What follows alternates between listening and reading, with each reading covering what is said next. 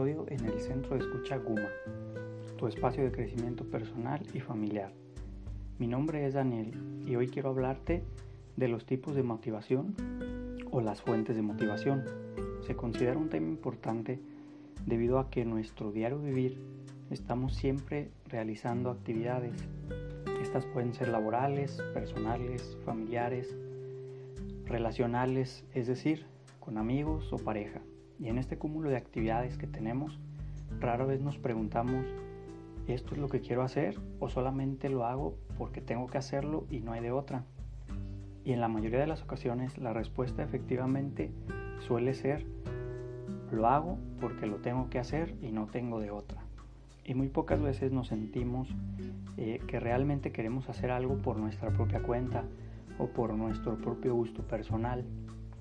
A la larga, estas decisiones suelen generar frustración o este sentimiento al que todos le llaman crisis existencial, porque llegan momentos en la vida que te cuestionas por qué estás haciendo lo que estás haciendo y más aún, ¿para qué lo haces? Es por esto que en este audio se te explican algunos tipos de motivación para que al momento de cuestionarte por qué haces lo que haces, tengas una idea más clara sobre cómo funcionas.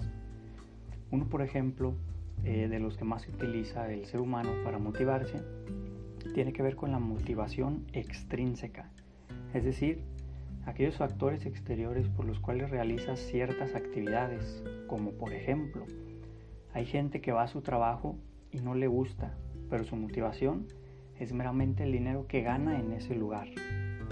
Otro ejemplo serían las relaciones codependientes, en donde la pareja, sea hombre o mujer, sufre mucho estando con su pareja, pero no la deja por imaginarse que recibe ese amor que le falta, aunque ese amor sea solamente una ilusión.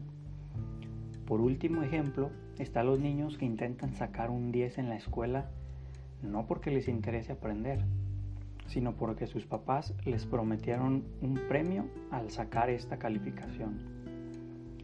Otro de los tipos de motivación es la motivación intrínseca.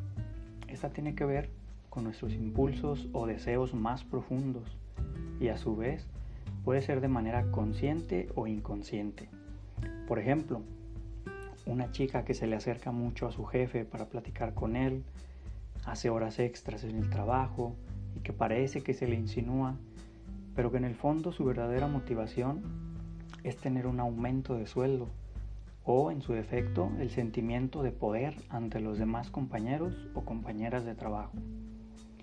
En otro ejemplo de estos encontramos a alguien que puede ser muy extrovertido, que intenta caerle bien a todos y que disfruta de eso, pero que en el fondo lo que en verdad anhela es ser reconocido y admirado por los demás y conseguirlo a través de intentar caerle bien a todos. Hay un tipo de motivación que se llama motivación negativa. En este caso, lo que verdaderamente moviliza a la persona a realizar ciertas acciones es evitar alguna consecuencia que no le guste.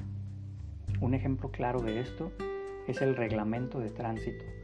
La gente no sube la velocidad no porque no lo quiera, sino para evitar ser sancionado con una multa o alguna fotoinfracción. En otro ejemplo, estaría la persona que entra en conflicto de querer andar con más de una persona, pero no hacerlo por miedo a perder la relación que ya tienen. Incluso, hay personas que evitan tener una relación por el miedo de perder esa misma relación en un futuro. En conclusión, la motivación negativa tiene que ver con conductas de evitar que suceda algo. El tema de la motivación es un aspecto muy amplio que se presenta de diversas maneras en cada ser humano. Tiene que ver con sus aprendizajes y la forma en que cada uno ha ido interpretando aquello que le sucede en su vida diaria. Desde la infancia hasta la adultez, somos un cúmulo de experiencias las cuales no siempre nos queda claro por qué hacemos lo que hacemos. No es que los tipos de motivación sean malos o buenos. De lo que se trata es de analizarte a ti mismo o misma en cada uno de ellos para que puedas reconocer cómo funciona psicológicamente ante tus propias motivaciones. El asistir a un proceso psicológico te ayuda a poder aclarar estas situaciones de manera que las hagas más conscientes y tomes las decisiones que consideres funcionales y pertinentes para ti. Por hoy nos despedimos. Mi nombre es Daniel Cisneros y mi celular es 33 14 28 41 57. Recuerda que en Centro de Escucha Guma contamos con especialistas que pueden brindarte orientación y apoyo emocional.